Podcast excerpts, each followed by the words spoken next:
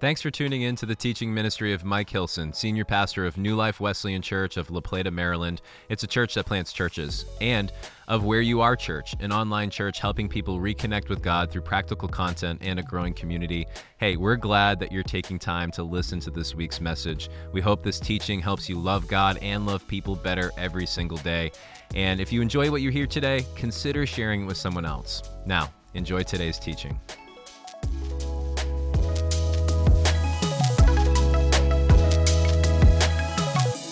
Now today we're gonna we're gonna jump into the last in our series, uh, real versus fake, and um, and as we do that, what we're gonna look at is this issue of faith. Um, faith is something that has been, I think, I think it's a word that has been misused inside the church. I think it's a word that has been misused inside the culture quite often.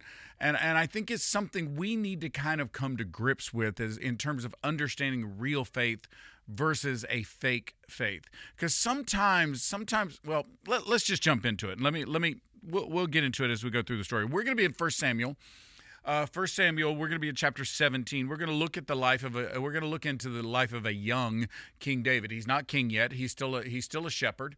He's been called when we jump into this story. His, his dad has called him out of the pasture uh, where he tends the, the sheep, and his dad has asked him to take supplies to his brothers who are off to battle to do war with the Philistines and to follow King Saul as they do that. So David has taken these supplies. He's now gone uh, to the battlefield, and when he gets there, he finds the armies of Israel lined up on one side of a valley on on one ridge, and the armies of the Philistines lined up on the other ridge on the other side of the valley. In between the two is this gap, this chasm. They can't they can't it's too far for them to throw projectiles at one another, so they're just facing each other. And and every day this champion of the Philistines named Goliath comes out and he challenges the armies of God. And his challenge is very simple why should we all die? Uh, so you send one champion out to fight me. I'll be the champion for the Philistines. You send someone out to fight me if they win, then the Philistines will be your servants. If I win, you will be the Philistine servants. It's it's a very simple uh, way that sometimes ancient armies would settle issues, and so and so you know two people fight to the death instead of two armies fighting to the death. It sounds like it sounds like a sounds like a pretty good plan, right? So that's what's going on. But what the problem is is that Goliath is huge, and nobody wants to fight him.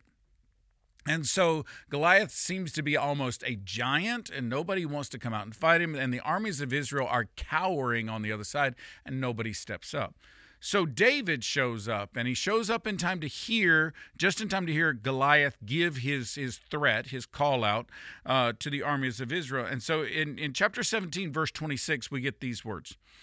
David asked the men standing near him, What will be done for the man who kills this Philistine and removes this disgrace from Israel?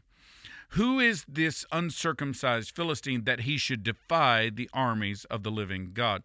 I need you to understand that in David's mind, when he walks up and he sees this, he, he he's kind of confused. He uh, he seems to me to be kind of confused as to why somebody's not stepping up against this guy. It, it, David's assumption is listen listen to his assumption. What will be done for the man who kills this Philistine? David's assumption is Goliath is going to lose, but which one of you are going to be the one to take him out? David's assumption is that the armies of God will win on this day. He starts from the standpoint we are we we are following God so we can't lose. Who's going to do it? That, that that's where he starts. So David has a faith. What? True faith step, steps up when everyone else is falling back. Real faith will step up when everybody else is afraid. Real faith has a confidence. Real faith will step up and say, the assumption today is that God's armies will win. The, the, the, the thing I'm going to start with is that what God has called us to do will prevail. I'm going to start with God wins. And then we're going to move on from there. So if God wins, who's the one that's going to step out in what God has called us to do? Who's the one that's going to do what God told us to do? Who's the one that's going to be there when God wins? Who's going to be on the front line when God wins? Who's going to be the one that carries the torch when God wins? Because God's going to win. That's the assumption that David starts with. Faith steps up when everyone else when everyone else falls back. Now, watch the story goes on in, in verse 28 uh, of 1 Samuel chapter 17, verse 28. When Eliab, David's oldest brother, heard him speaking with the men, he burned with anger at him and asked, let me pause. When you show this kind of faith, you're going to upset people who lack faith because all of a sudden you've made them look cowardly. And so Eliab, David's older brother, is now is now angry with David because David has stepped up and said, Who's going to do this? Somebody needs to take this dude out. And, and his older brother's going, You don't even understand what's going on. Listen to what he says. He says, Why have you come down here? And with whom did you leave those few sheep in the wilderness? You see how he's, he's putting David down. I know how conceited you are and how wicked your heart is. You came down only to watch the battle. Well, let me pause. The Bible calls David a man after God's heart. So, so when Eliab says how wicked your heart is, Eliab is obviously speaking something that is not true of David. And David has great confidence. Can I, can I just say to you, when you show this kind of faith, people will accuse you of being arrogant. But, but, listen to but listen to David's response. Well, now what have I done? said David. Can't I even speak? He then turned away to someone else and brought up the same matter. And the men answered him as before. What David said was overheard and was reported to Saul, and Saul sent for him. So, so faith has confidence that does not tip over into arrogance. Faith is not a matter of arrogance. David is not saying, "Well, I can kill this guy because I'm just all that and you know, I'm just I'm just I'm just that good. I'm just that awesome. I can do this. I have everything." I David is not saying that. It's not an arrogance. It's not a personal arrogance. Listen, sometimes well, honestly, quite often in our world, the faith that we show is is rooted in an arrogance. An arrogance that is not backed up because ultimately arrogance will fail you, but faith in God never will fail you. So true faith has a confidence. Notice again, back over here in the beginning, David's assumption, he steps up because his assumption is that this Philistine will be killed. His assumption is that God's armies will prevail. His assumption is there will be victory. Therefore, with that assumption in mind that God will prevail, there is a confidence in the moment that everyone else lacks. And David understands that this confidence that he has in this moment is based not in his capacity, not in him, not in his ability. Just like we talked about last week, it's not based in his in his abilities, it's based in God's goodness. It's based in the fact that God's going to win. Look, let, let me tell you something. One of the easiest way to have great faith in your next step is to seek out God's will because what God says will happen will happen. So if you want to be on the winning side of anything, you got to get on God's side. Someone said to Abraham Lincoln one time, uh, Mr. President, I sure hope that God is on our side. And, and, and Lincoln's response was something to the tune of, No, I hope that we're on his side. Because God's side is always going to win. God's side is always going to prevail. And we've got to understand that. So if we can get in His will and work in His will, we can work with great confidence, not because we have any capacity or any ability or anything. We can work with great confidence because we are in the will of God and God's will will prevail. So let's keep reading. Verse 32 says, So David shows up with Saul he goes to see Saul, and David said to Saul, Let no one lose heart on account of this Philistine. Now, watch what David does, because some people might define what you're about to read as arrogance, but read it properly and understand it. Uh, don't lose heart on account of this Philistine. Your servant will go and fight him. He's saying, I will go and fight him. Saul replied, You're not able to go out against this Philistine and fight him. You're only a young man. You're only a boy, some versions say. And he's been a warrior from his youth. You're a shepherd and he's a warrior. How's that going to work? But David said to Saul, Your servant has been keeping his father's sheep. When a lion or a bear came and carried off a sheep from the flock, I went after it, struck it, and rescued the sheep from its mouth. When it turned on me, I seized it by its hair, struck it, and killed it. Your servant has killed both the lion and the bear. This uncircumcised Philistine will be like one of them because he has defied the armies of the living God. The Lord who rescued me, here's what I want you to catch. The Lord who rescued me from the paw of the lion and from the paw of the bear will rescue me from the hand of this Philistine. So Saul said to David, "Go, and the Lord be with you." I think I think if I actually say this right, Saul is like, "Go and Lord be with you." You know, I think I don't think Saul ex- expects that David's going to make it through this, but David absolutely believes he's going to make it through this. Why? Because he's been here before. It's not his first rodeo. Faith, faith steps up while everyone else falls back. Faith has confidence without arrogance because faith remembers deliverance. Faith remembers deliverance. You got to trust God to do it again. What, what I think we've got to understand here is that David, this is not the first time David's been in a situation like this.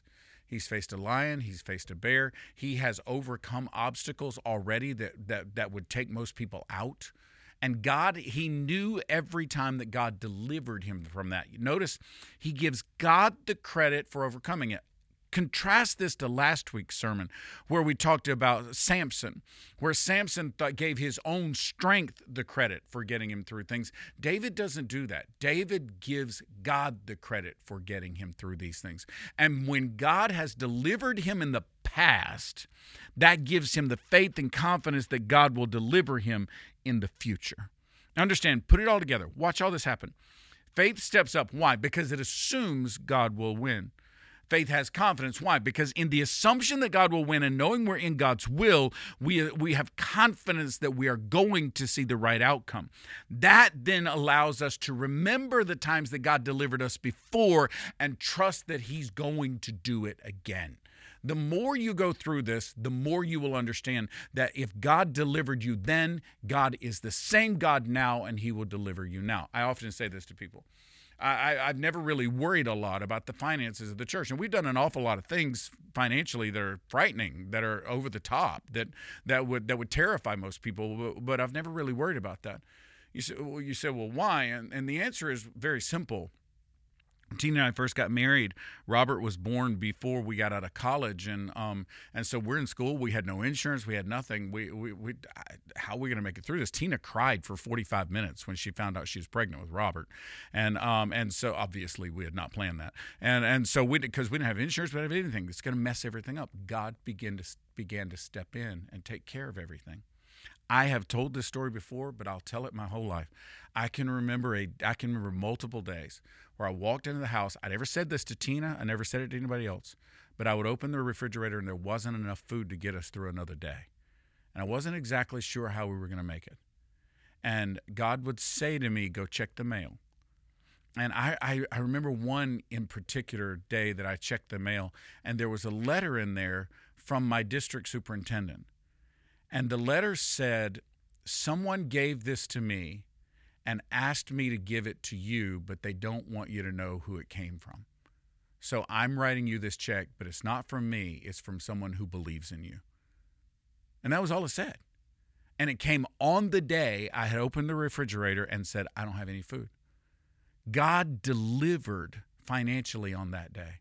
And because God delivered in that moment, I watched him then do it again. I had another day that Tina and I were headed off to college, and and a, and a guy in the church who who I knew didn't have money handed me a twenty dollar bill and said, "Here, God told me to give you this."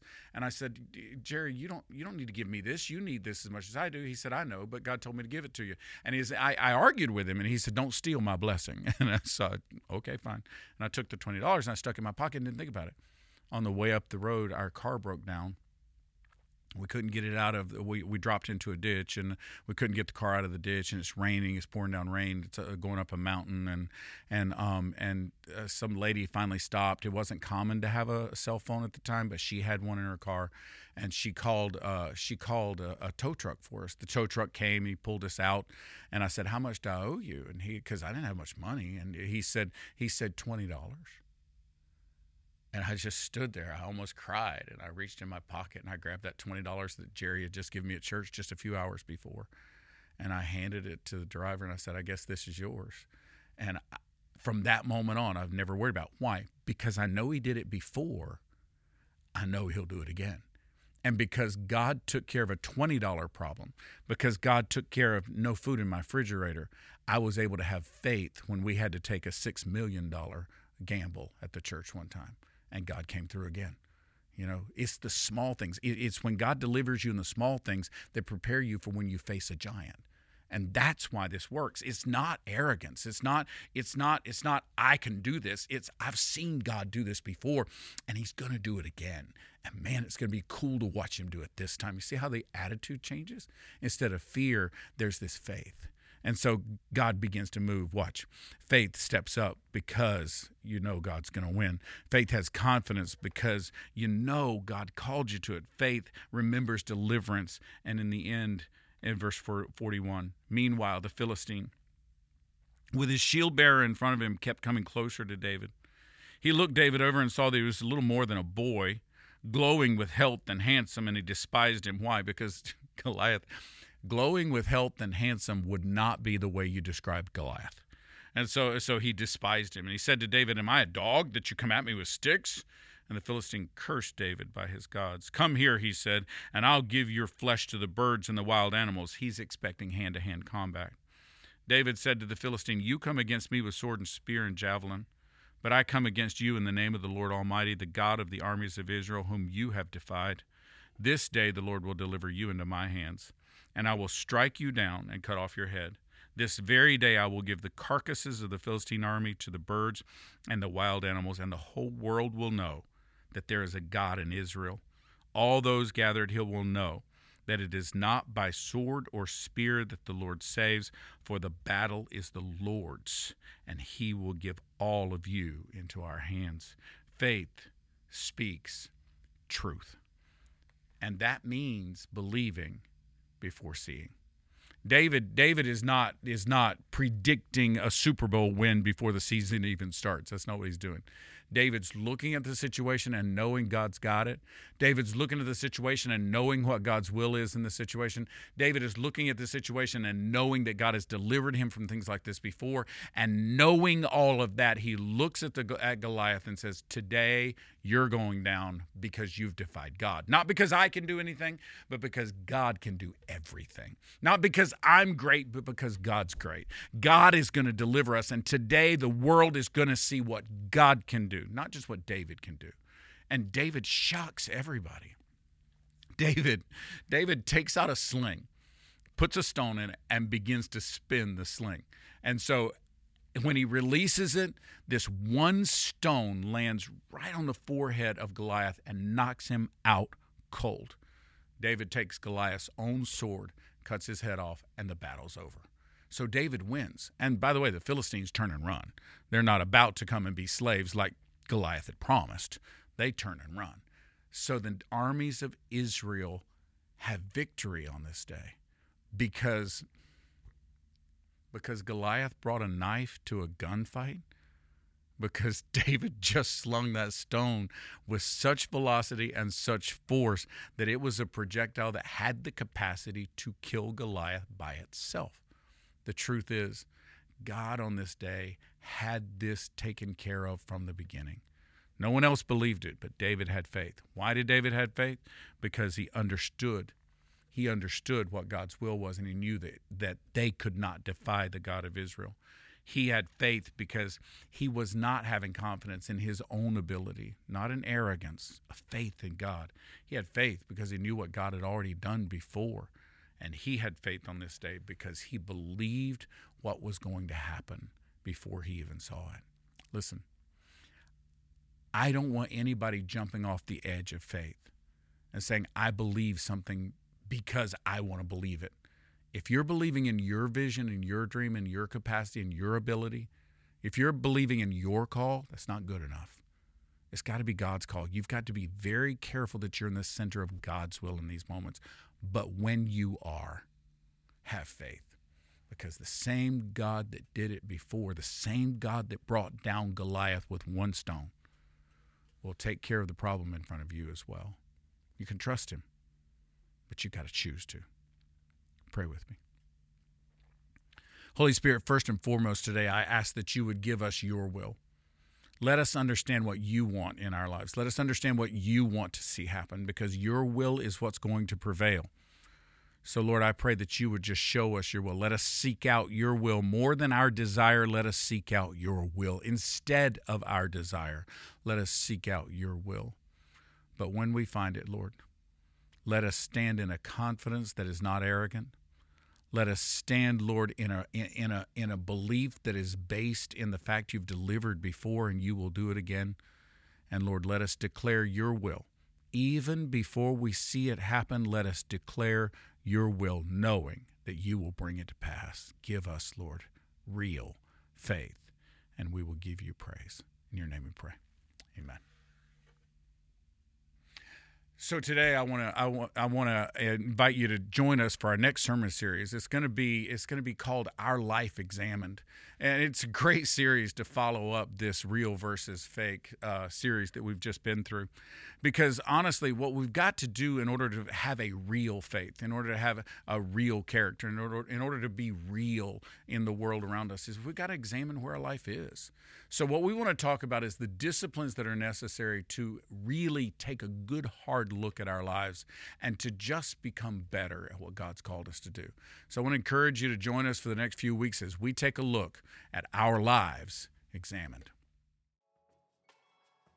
Thank you again for joining us. We hope that this resource helped you in your journey towards loving God and loving people better every single day. If you enjoyed this, please take a second, share it with your friends. And last, we wanted to give a special thanks to all of you who give generously to this ministry. It's because of you all that this is possible. And if you'd like to learn more about how to partner with us financially, go ahead and click give for more information.